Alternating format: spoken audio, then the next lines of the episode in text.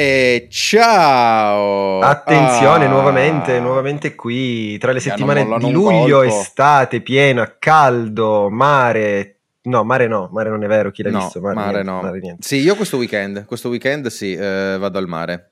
Bravo. Mi invitato, solo perché è gratis, non pago la casa, quindi vado. Vabbè, è sì, giusto, sì. mi sembra corretto, ma con questo eh beh, caldo, sì. dai, ormai i mercati hanno rotto anche, dai, no? Ri- torniamo a settembre, ci vediamo a settembre, un bacio. Sì, effettivamente sì, non, non, c'è molto da fare. No, non è vero, sto scherzando. Già solo dalle news no, che ci sono oggi, cose pazze, cose pazze. Ma eh, hai una cosa tu e una news che è stupefacente. È stupefacente. No, po- cioè, in realtà sono un po' in lutto per questa cosa eh, nel senso che un po' sono, sono dispiaciuto perché la, l'infanzia è arrivata tra virgolette al termine, magari chi ci ascolta è anche più grande, magari non, quindi non, non, non si ricorderà di, di, tutto questo, magari non ne ha utilizzato, le ha utilizzate, ma eh, volevo semplicemente dire che l'inventore di Yu-Gi-Oh!, il Kazuki Takahashi, così famoso. si sente la pronuncia, c'è. Mu- muore annegato a soli 60 anni. Quindi il pa- quello, quello Yu-Gi-Oh! Non so se tu lo vedevi, Yu-Gi-Oh! Quello lì. Minchia. Quello con il puzzle del millennio al collo. Cioè, di quel lui. Yu-Gi-Oh! È morto mentre dicevano potrebbe essere un malore mentre faceva snorkeling eh, al largo delle cose de- di Nago, nella città di, nel, nell'isola di Okinawa. E in teoria dicono che c'è stato un, ha avuto un malore, però allora... non si sa, è ancora in corso l'indagine. Chiedo scusa, non sì. volevo ridere, sì. no, non è la condizione migliore. Non fa ridere, ma, non fa ridere. No, però io sto riflettendo molto sul fatto che, cioè, questo per far capire in banca come lavora il nostro amico Simone. Perché io quando mi ha detto Marco, ti devo dare una notizia, è morto uno in Giappone, io pensavo mi stesse per dire la stessa cosa che avevo letto io. Cioè che è morto l'ex primo ministro giapponese. Ho letto invece anche no. quello, eh, ma invece no, cioè, non ha lo stesso eh, valore. Non ha lo no, stesso esatto. valore. Cioè, diciamo Quindi che volevamo... insomma No, il no, mondo no, finanziario è, è, è, è, stato colpito forse più da Yu-Gi-Oh! che dal primo ministro. Assolutamente sì. In, assolutamente in Giappone sì. si stanno, stanno incazzando. Mo, cioè, uno dei paesi più severi sulle armi da fuoco è che permettono un, una sparatoria, una sparatoria comunque, cioè che uno venga sparato in pieno giorno così in un comizio. Se non sbaglio, stava facendo tipo eh, un comizio per le sue prossime elezioni, una roba del genere. E gli hanno sparato e ci ha lasciato anche l'ex primo ministro. Giornata non bellissima per il Giappone, ottimo. Vabbè, inizia, comunque iniziamo sempre con notizie belle, fresche, con notizie belle, felici, interessanti. Ottimo, ottimo, ottimo. Allora, eh, Giappone a parte, oggi ci sono un bel po' di cose. Io, come sempre, arrivo con l'ansia di non saper cosa dire, poi invece finisco col, col capire che ho troppe robe da affrontare, non ce la faremo mai. Allora, partiamo con questa cosa. Quindi, diamo un taglio netto a primo semestre 2022 che ragazzi cioè, ce lo siamo passati tutti insieme mamma mm. mia mm. io ti ho visto ogni settimana che schifo che vita di merda vabbè eh, quindi io mi sono visto Simone per sei mesi di continuo. Nel frattempo i mercati sono cambiati tanto. Tantissimo. Tant'è che ad ora che ci troviamo in questa linea di separazione e dobbiamo iniziare a capire, ma stiamo entrando in un secondo semestre fatto di eh, recessione o fatto di solamente riduzione del PIL? Quindi sembra tutto rose e fiori, dai ci riprendiamo, oppure è ancora più grave di quello che pensavamo? Una cosa di stenti, una vita di stenti. Mm, tu ne sai qualcosa? Io ti posso dire che, mm, beh, allora abbiamo cercato, pri- perché prima di, di, vederci qua abbiamo detto, oh, ma ascolta, ma allora siamo in recessione o non siamo in recessione? Perché qua nessuno capisce in cazzo se sì, siamo in esatto. recessione o non siamo in recessione.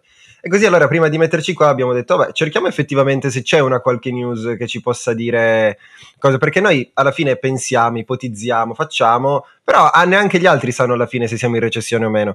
Eh, quello, quello, che vedo io è quello che secondo me, vabbè, eh, non, è, cioè non è che lo vedo io, secondo me è, è oggettivo, però non lo dicono con chiarezza perché è, è, molto più facile non farlo, è che sicuramente entreremo in un periodo molto difficile in cui molto probabilmente andremo in recessione, ma andare in recessione non vuol dire che in automatico boh, si è fottuti tutti, cioè non vuol dire mm. questo, vuol dire semplicemente eh, cambiare, quindi il cambiamento di una politica monetaria può portare a delle conseguenze. Questa conseguenza è una recessione, contate che questa recessione, nel caso ci fosse, sarebbe un qualcosa che già si sapeva, quindi una recessione tra virgolette indotta eh, in mm. qualche modo e dunque potrebbe anche essere che oggettivamente non sia una cosa di lunga durata, magari di, di dieci anni come è stata quella, magari mm. semplicemente di circostanza, di, di, momento, di instabilità, magari durerà un paio di anni per rimettersi a posto e poi torneremo tutti. Ricordiamo che quando una cosa, diciamo, è semi aspettata,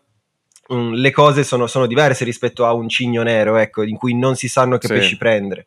Quindi questa è un po' la mia opinione. Secondo semestre in cui vedremo, eh, trimestre in cui vedremo appunto eh, tante notizie nuove. Abbiamo chiuso questo con eh, anche il PMI manufatturiero, come dicevamo la scorsa volta, in decrescita, quindi confermano un pochino le nostre teorie di, di, di non di recessione, ma di mm, rallentamento dell'economia sì. come, come, si vuole essere. Abbiamo chiuso con i importanti rialzi dei tassi, quindi tutto ci fa pensare che sicuramente non sarà un trimestre semplice. Ecco quello sicuramente. Sì, ecco, il primo trimestre l'abbiamo chiuso, almeno adesso parliamo dell'America che è un po' l'economia mondiale, sì. almeno 1,6%.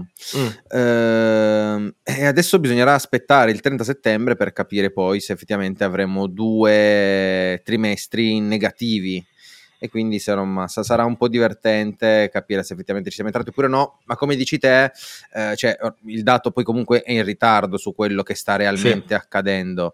Tant'è che anche alcuni strumenti indicizzati all'inflazione, quindi che teoricamente più sale l'inflazione, più questi diciamo portano profitto, per farla semplice, stanno già, stanno già iniziando a stornare, nel senso che già si inizia a scontare che avremmo potuto raggiungere, che abbiamo, avremmo, non lo so, ci sono un sacco di verbi in italiano, utilizziamo quello presente, che abbiamo già potuto toccare il picco e quindi siamo in una fase di rientro di inflazione, non in una fase di continua espansione.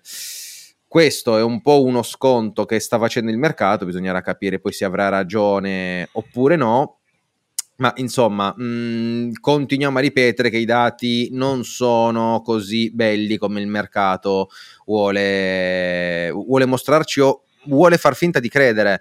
Eh, la Fed di Atalanta ha ritoccato la crescita economica del secondo quarter, quindi trimestre per gli USA, portandola almeno At- 2.1%. At- Atlanta, la Fed di Atlanta, no?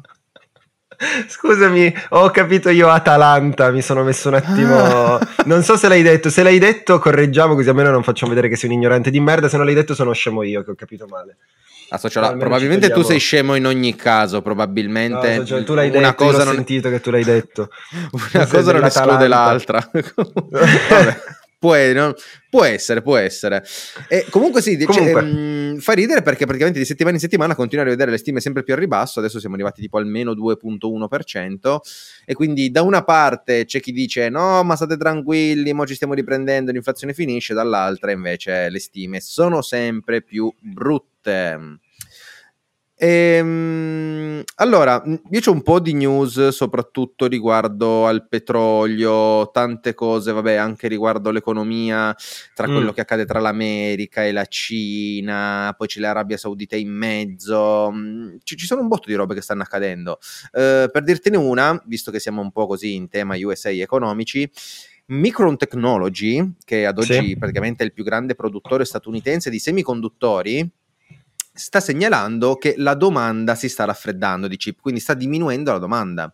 Cioè siamo passati da uno shortage, cioè ragazzi come diavolo facciamo, mancano i chip, oddio siamo fottuti, a la domanda sta calando, quindi stiamo rientrando ampiamente di questo problema, anzi potrebbe essere che verrà forse a crearsi il problema opposto. Ancora è presto però nel senso questo già fa capire quanto è cambiata l'economia, cioè da un uh, non ci bastano i chip al no guarda che ne chiedono sempre meno e questo proprio indice anche delle aziende che ne chiedono meno perché producono meno, come hai detto tu all'inizio il PMI eccetera eccetera eccetera, quindi insomma un po', un po' la situazione ce la dovremo avere sott'occhio in questo momento, poi sta a noi capire un attimo come muoverci sui mercati. Um, no, vi dico perché come dicevamo ricordiamo che, mh, nel senso, l'obiettivo della Federal Reserve era questo, quindi cioè sì. di per sé non, non dobbiamo trovarci, certo, e non era solo esclusivamente raffreddare l'economia quanto primo obiettivo inflazione. Ma diciamo che su quello, sugli obiettivi che si sono posti, a questo punto forse direi che in realtà eh, ad obiettivi mh, li stanno raggiungendo abbastanza egregiamente in, in, vari sensi. Poi non è finita niente ancora, si deve, si deve capire, però, però onestamente parlando sembra che sì. farci diventare poveri ce la stiano facendo. Bravo sì, Powell! Ma Ma poi eh, è bellissimo perché non so se ti ricordi, vabbè, mh, mm, comunque ne parliamo già da un po' di puntate, stiamo andando verso sì. appunto la deglobalizzazione, cioè ognuno che si fa sì. mh, mm, di più i fatti propri. Eh, questa roba poi che è successa con la Russia, che ha diviso ancora di più gli stati, non so se ti ricordi in passato, quando c'era ancora il nostro amico Trump, eh, che aveva iniziato a mettere un sacco di dazi verso la Cina, iniziando a distaccare già così un po' le due economie, quindi dicendo la Cina fa una roba, noi ne facciamo un'altra, non ci rompete i cabassisi che eh, vogliamo vogliamo fare le cose a modo nostro. E non so se ti ricordi, c'era stato tipo lo scandalo Huawei, avevano bloccato tutto sugli sì. store, applicazioni, robe del genere. Adesso sembra proprio mh, che Biden invece voglia mh, cercare di, non dico riappacificarsi, ma insomma iniziare a togliere un po' di dazi su prodotti cinesi, questo perché ovviamente eh, abbassi l'inflazione in questo modo, perché i prodotti costano meno, eh, sappiamo che i prodotti cinesi sono più, più cheap, quindi tu puoi importare di più e di conseguenza insomma raffreddi e calmi l'economia, diciamo. Quindi è interessante vedere questa nuova manovra eh, statunitense che si trova quasi obbligata a riaprire le porte alla Cina, anche perché non è solo una questione di prodotti, è anche una questione di investimenti. Tu magari prima se in Cina non potevi assolutamente comprare aziende americane e viceversa. Eh, pian piano si stanno aprendo e stanno capendo che forse gli conviene ad entrambi riaprire un po' i porti da ambedue i lati. Siamo d'accordo, siamo d'accordo. Tanto vuoi o non vuoi dovranno accettare che saranno, non dico complementari perché la Cina riesce a camminare sulle sue gambe, però almeno gli Stati Uniti deve comprendere che la Cina sarà fondamentale. Anche perché le ha dato nel tempo tutto quello di cui aveva bisogno per crescere, perché in realtà è grazie agli Stati Uniti che la Cina è diventata tanto grande alla fine, gli ha dato tutto, gli ha dato il know-how, gli ha dato le migliori scuole, gli ha dato eh, i migliori capitali, gli ha dato i, i, i migliori contratti per poter eh, esportare, crescere, entrare in rapporti commerciali, dato la possibilità di investire in all'estero e la Cina ha preso tutto, non ha sperperato, ha investito e quindi, come dici tu, saranno poi alla fine sarà necessario per, per entrambi, ecco, in qualche modo la cooperazione. Sì, sì, sì, sì, sicuramente si devono trovare una quadra insieme. Ehm, allora, se vogliamo continuare, uh, continuare a parlare di America, c'è una roba che è insomma un argomento che oggi dobbiamo affrontare per forza perché secondo me sì. diventerà uno dei probabili forti trend per il futuro, anche da quello che sto vedendo, come si muovono quelli che hanno veramente i soldi e non noi. E sto Dai, lo diciamo, lo diciamo, al quindicesimo minuto, lo diciamo al quindicesimo, di solito lo diciamo all'ultimo le cose un pochino, al quindice... vai, vai, dillo, ormai l'hai detto, ormai l'hai detto, ormai l'hai detto. Del petrolio? Eh sì, le news, quelle ah. lì, noi diciamo così, almeno adesso la gente lo sa. Tutte le altre puntate andatevi a ascoltare soltanto gli ultimi dieci minuti perché sono dove diciamo le cose più interessanti. Ah sì? Ah, allora lo diciamo dopo. No, no dillo, dillo, dillo, dillo, dillo. No, allora, eh, perché c'è veramente troppa, troppa roba sul petrolio. Allora, mh, mm, iniziamo con, con, questa cosina qua. Cioè, sembra che l'Arabia Saudita si stia avvicinando ai BRICS. Ne avevamo parlato uno o due puntate fa dei BRICS quindi Brasile, Russia, India, Cina, eh, che era Co- Corea, Sudafrica, Sudafrica, Sudafrica. insomma, co- co- quelli che minchia erano. E eh, si sta avvicinando quindi un po' come se l'OPEC entrasse in contatto con Russia e Cina e potrebbe essere un problema perché ricordiamo che ad oggi il dollaro è sostenuto molto molto molto in modo importante dal fatto che sia la valuta di scambio nei mercati soprattutto del petrolio che ad oggi via è la materia prima tra, tra le principali. Ehm, il fatto che l'Arabia Saudita, l'OPEC si possa avvicinare ai BRICS, quindi a paesi che non vogliono il petrolio dollaro, ma anzi che preferirebbero magari, che ne so, scambi in yuan o in altra valuta, eh, eh, inizia a essere già un po' pesantuccia la situazione per gli Stati Uniti. Cioè, l'abbiamo già parlato anche questo mesi e mesi fa di come si stava iniziando tra Russia e Cina a parlare di scambi direttamente in yuan senza passare per i dollari. Ora sembra una roba tutto sommato, ah vabbè, mh, mm, cazzi degli Stati Uniti, pazienza, noi che ce ne fotte, però insomma sarà una roba che se avvenisse, comunque richiede molto tempo, ma se avvenisse ci sposterebbe degli equilibri molto importanti e quindi ci ricordiamo che eh, alla fine tutti siamo tipo debitori con gli Stati Uniti, o forse sono più gli Stati Uniti debitori verso di noi, insomma comunque il punto è che il dollaro ad oggi è centrale e fondamentale, eh, viene a venir meno una delle leggi economiche che finora hanno guidato il mondo, sicuramente non gli fa una, una bella impressione, una bella movimentazione. E tra l'altro Comunque, ti tolgo una curiosità. Sì. Mm. No, no, dimmi, dimmi. No, no, stava esulando un po', quindi continua pure. Ah, ok. Eh, sai quali sono le stime sul prezzo del petrolio di JP Morgan? Ho letto un 340.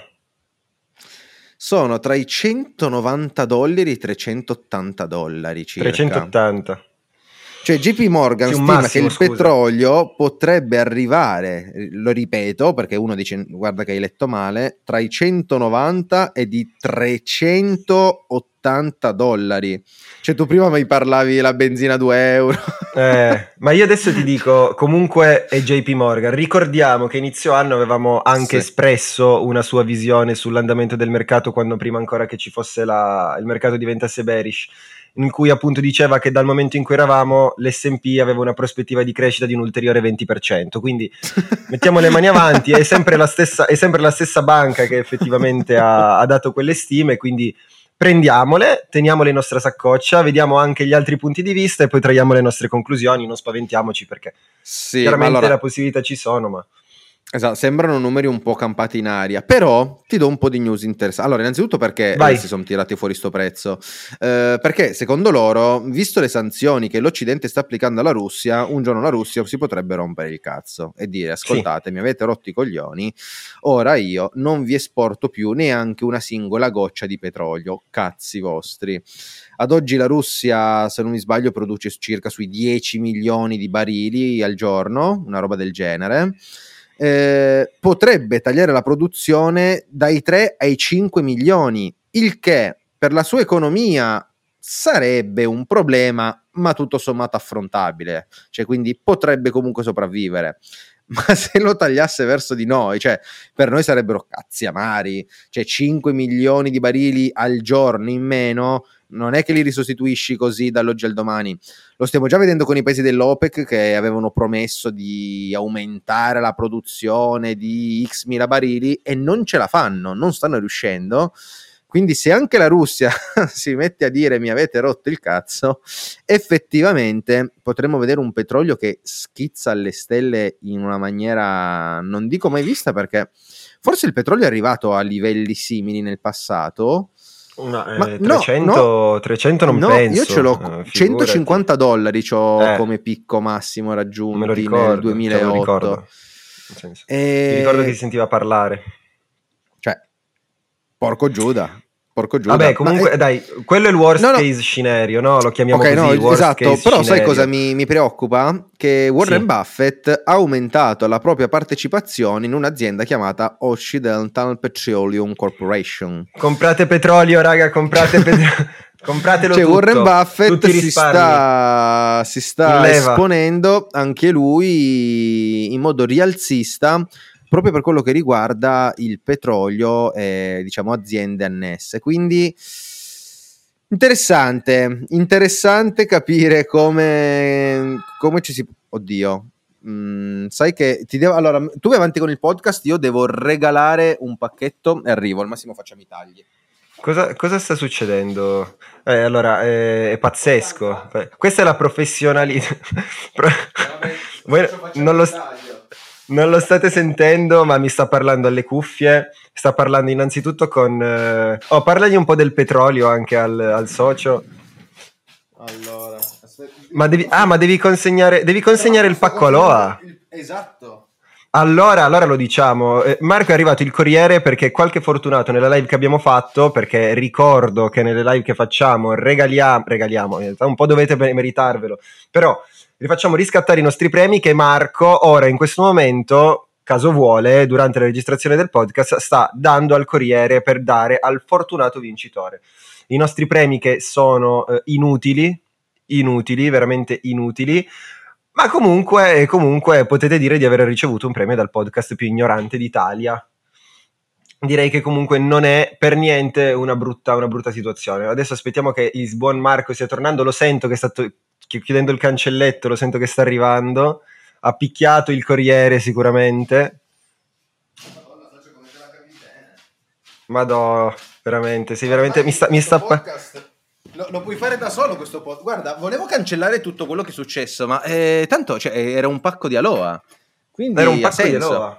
Era un pacco di aloha, mm. quindi è stato il caso vuole che è successo proprio nel mentre che lo registravamo, quindi meglio Bellissimo. ancora, hai visto? Hai visto? Bellissimo. Il bello della allora, ehm, dove ero rimasto? Ok, mm, per concludere questo cerchio sul petrolio, cose, robe pazze, eh, ti chiudo dicendo che invece BlackRock quindi il più grande hedge fund al mondo, il più grande fondo di investimenti mondiale, eh, immaginando no, il futuro della transizione green, che prima o poi dovremo arrivare a fare, sta iniziando invece a comprare metalli, metalli che verranno richiesti proprio per tutta l'infrastruttura che si dovrà creare probabilmente, eh, se effettivamente questa transazione prima o poi arriverà, eh, per appunto le energie rinnovabili.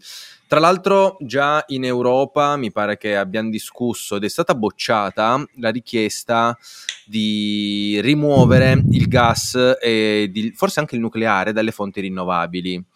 Diciamo che mh, hanno detto no, se le togliamo adesso siamo fottuti, non sappiamo come uscirne, quindi è meglio per ora tenerli ancora come fonti, diciamo, scusa, non rinnovabili, ma green, nel senso che non inquinano, perché comunque il gas naturale produce meno CO2, il nucleare non ne produce proprio, sì che ha le scorie, eccetera, eccetera, però è un, è un altro discorso.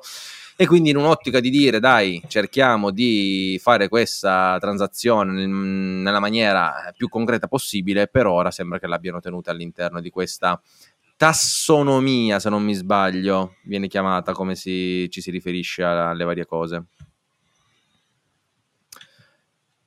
Tu c'hai news europee o anche oggi non hai fatto un cazzo e hai giocato no, a Belliscola tutto il tempo? News. Mi collego, mm. mi collego bene a quello che dici riguardo al petrolio, visto che mi hai parlato un po' della Russia, io direi che possiamo parlare un pochino di quello che, non dico che sta succedendo in Ucraina perché intanto bombardano e basta, eh, quello però che sta succedendo in Russia, quindi eh, mm. è stato avviato effettivamente l'iter parlamentare di due disegni di legge per incrementare la produzione di armamenti ok? Facendo funzionare le fabbriche anche di notte. Questo cosa vuol dire? Vuol dire che la Russia entra nell'economia di guerra. Economia ah. di guerra vuol dire che eh, effettivamente dice eh, sono stati creati, de- cioè lo Stato induce le aziende anche che non sono statali di produrre armi per eh, effettivamente andare a continuare e, e a fare la, quello che stanno facendo.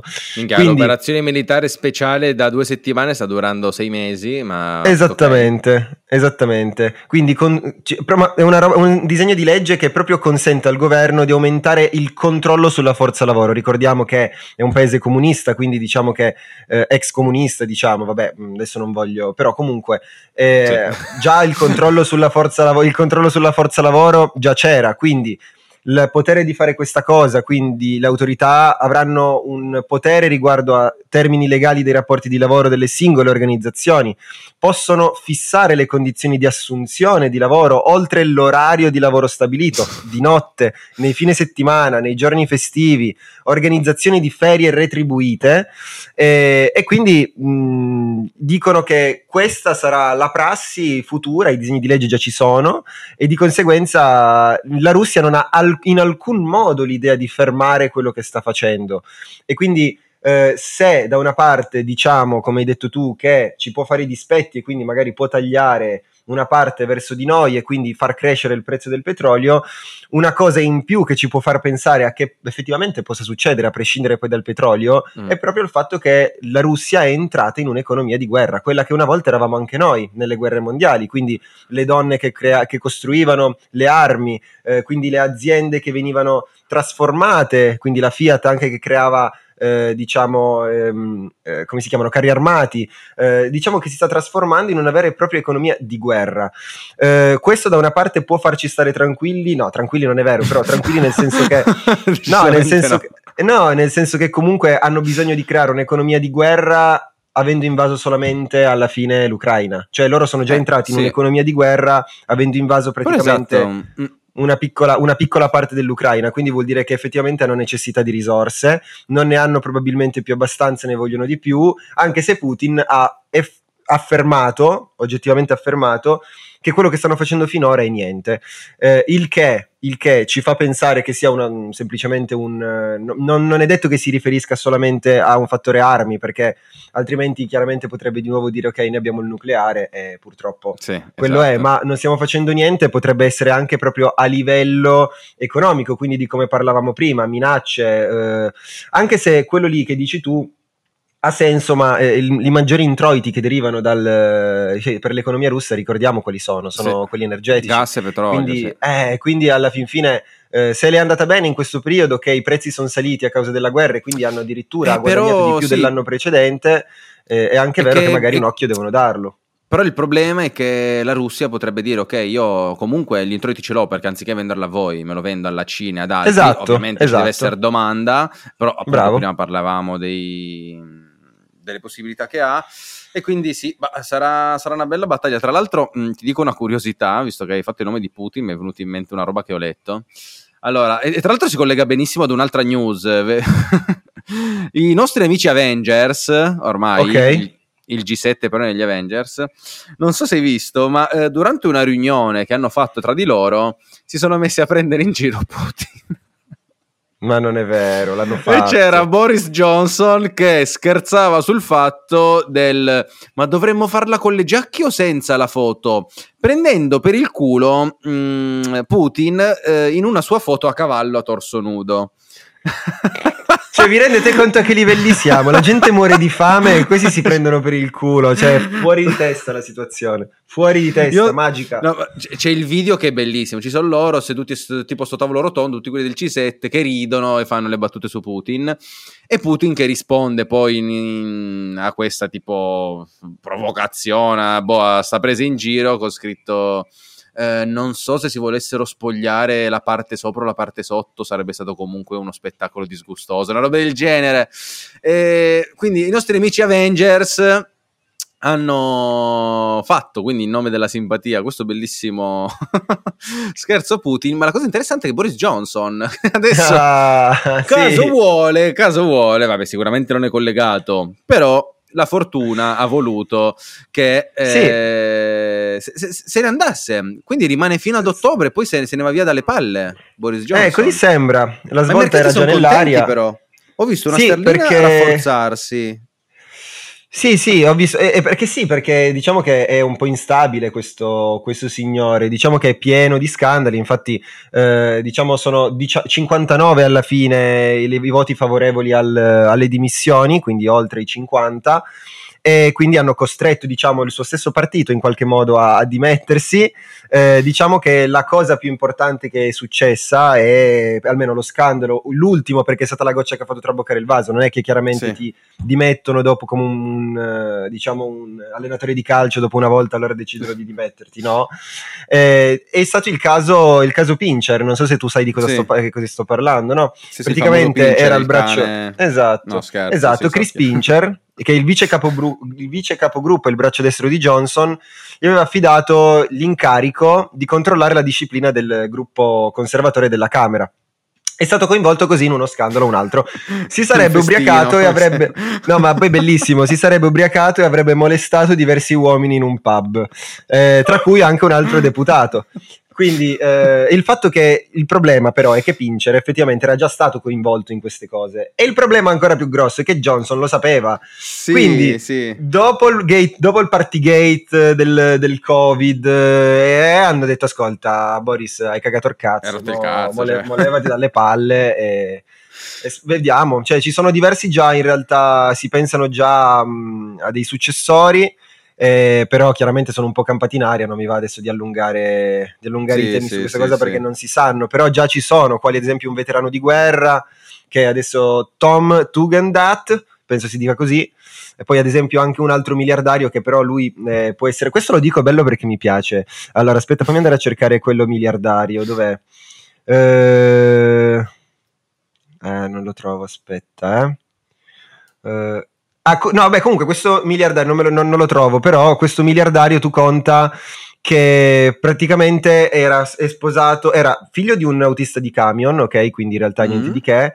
È diventato super miliardario, ha sposato una, una ereditiera indiana super miliardaria che non pagava neanche le tasse in, in Gran Bretagna. Quindi secondo me non è, cioè, è, è un candidato, ma capisci bene come sono messi anche gli inglesi, che mi sembra un po' tipo l'Italia, l'Italia, capito? Quindi Cioè, meglio Salvini a questo male. punto. Eh, eh, a posto. Mamma mia. Ehm, no, vabbè, tra l'altro mm, in, in- nel Regno Unito che sta accadendo an- anche un'altra cosa bellissima, non so se sei sentito la Scozia che se ne vorrebbe uscire di nuovo, vorrebbe di nuovo fare un referendum per uscire dal Regno Unito e rientrare nell'Europa. Cioè la parte Dai. alta della Gran Bretagna dire "Eh, basta, fate schifo, non vi vogliamo più. Ah, bellissimo, Allora, ve- cazzo. Ve- Vedo che la Brexit comunque gli ha portato un sacco di cose positive al- all'Inghilterra e si sta trovando bene. Vabbè, forse l'errore è stato prima creare l'Europa, non, non lo so, non lo so, lo scopriremo solo vivendolo. Eh, allora, mh, ah, cazzo, tra l'altro ho detto Europa e devo assolutamente commentare un fatto, anche se al volo, perché siamo già in extra orario, ancora devo parlare di due o tre minchiate cripto.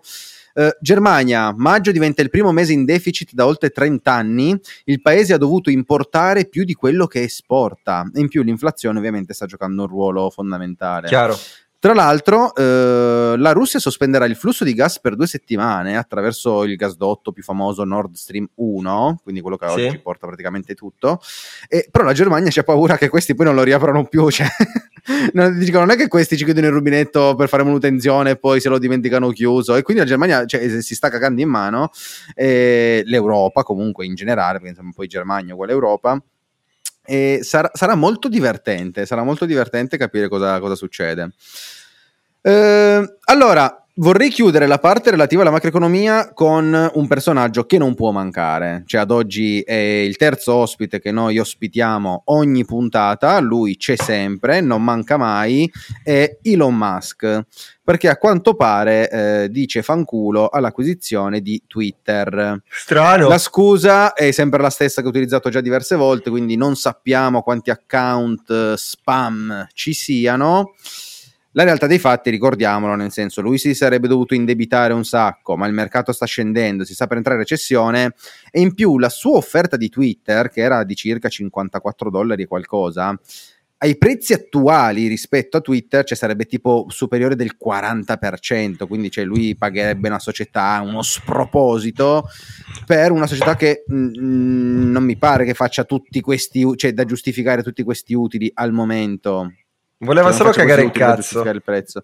E quindi sì, adesso sta cercando queste escamotage per dire no, ma i profili fake, no, annulliamo tutto, anche perché ricordiamo se no lui deve pagare un miliardo, sì che se lo può permettere, però eh, per, eh, per ritirare indietro la proposta. E niente, quindi a quanto pare Twitter eh, non verrà, almeno al momento, acquisito dal signor Elon. Allora, socio, mh, cripto ci sono... Parlami, vai, parlami delle cripto così poi lasciamo andare i nostri, i nostri utenti. Allora, parto prima con le minchiatine e poi ti vado col discorso serio, perché il discorso serio almeno 5 minuti ce li deve prendere. Allora, io faccio finta di... Io, io mi addormenterò in quel discorso serio, però tanto la gente non ci vede. Eh, potrebbe interessarti, però allora... ah, ok, ok. Minchiatine, Duke Energy, quindi azienda energetica degli Stati Uniti, se non mi sbaglio la seconda per capitalizzazione, sta studiando il mining di Bitcoin per capire come integrare l'attività per non sprecare, eh, sprecare l'energia elettrica prodotta in eccesso nelle fasi dove non c'è un picco di domanda. Quindi vedi che notizie positive eh, per quanto riguarda BTC continuano ad esserci. Poi, molto interessante, eh, una banca americana inizia ad essere integrata in un protocollo DeFi, quindi quello che dico da una marea di tempo, che sostieni anche tu, cioè che finanza decentralizzata e istituzionalizzazione ormai vanno di pari passo e ci sarà sempre più un, uh, un'unione di questi due mondi. Poi Mike Novogratz mh, mm, è positivo sul settore cripto in quanto si sta già abbassando del 90% l'utilizzo della leva, che in poche parole vuol dire sta per finire la speculazione, ora potrebbe entrare in campo il vero valore delle, delle criptovalute di Bitcoin e con tutto quello che vi sto dicendo di notizie positive capite che il valore sta continuamente aumentando per ora. E, ehm, poi altre due cose interessanti. Allora, la prima è la BIS, quindi la Bank for International Settlement, che in poche parole sarebbe la banca delle banche. Tra l'altro, n- non so se hai visto il suo presidente. Ora, non vorrei fare body shaming, ma è tipo come se si fosse inghiottito il globo. Cioè, ah, peserà okay. tipo 300 kg, cioè veramente una cosa immonda, è, è enorme sta persona. Eh, lui è presidente e insomma sta banca, sta banca delle banche cosa ha detto? Uh, Bitcoin, anzi le banche potranno tenere fino all'1% delle proprie riserve in Bitcoin. E attenzione, questo è un chiaro esempio di uh, manipolazione mediatica, perché un utente su Twitter mi ha fatto giustamente notare che la notizia può essere sia positiva come negativa, perché le banche potranno tenere l'1% in Bitcoin, tanta roba, vuol dire che finalmente si apre alla possibilità per le banche di tenere treasury, quindi tenere diciamo Bitcoin come riserva. Dall'altra parte questo 1% è anche un limite, perché le banche non potranno prendere di più dell'1%. Quindi sarà da capire, nel senso se sta roba sarà positiva o negativa. E ultima notizia del cazzo, poi ti vado, andiamo a parlare di regolamentazione europea. Eh, tempo fa ci fu un attacco su un gioco Axie Infinity, un gioco su blockchain. Si è scoperto che molto probabilmente dietro a questo attacco, dove f- sono stati rubati circa 800 milioni, c'era la Corea del Nord.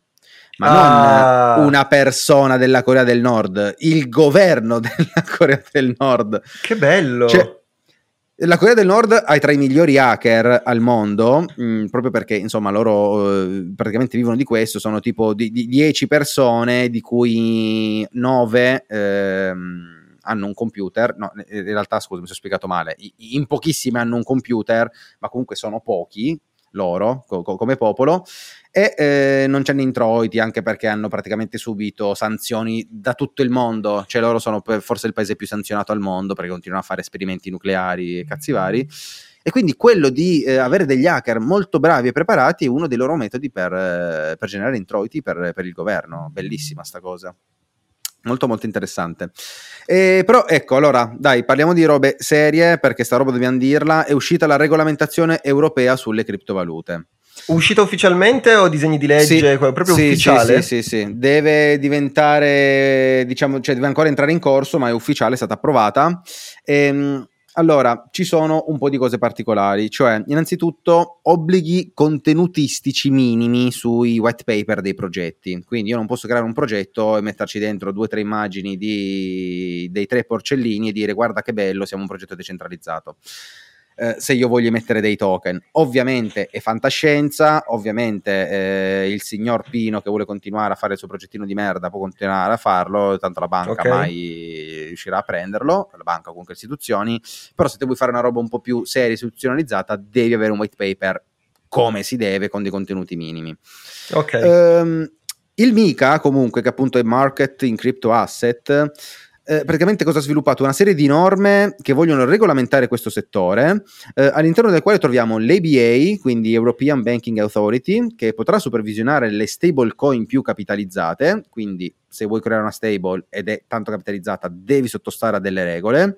Eh, le riserve dovranno essere protette in caso di insolvenza, eh, potrai mettere un massimo cap giornaliero di 200 milioni in transazioni.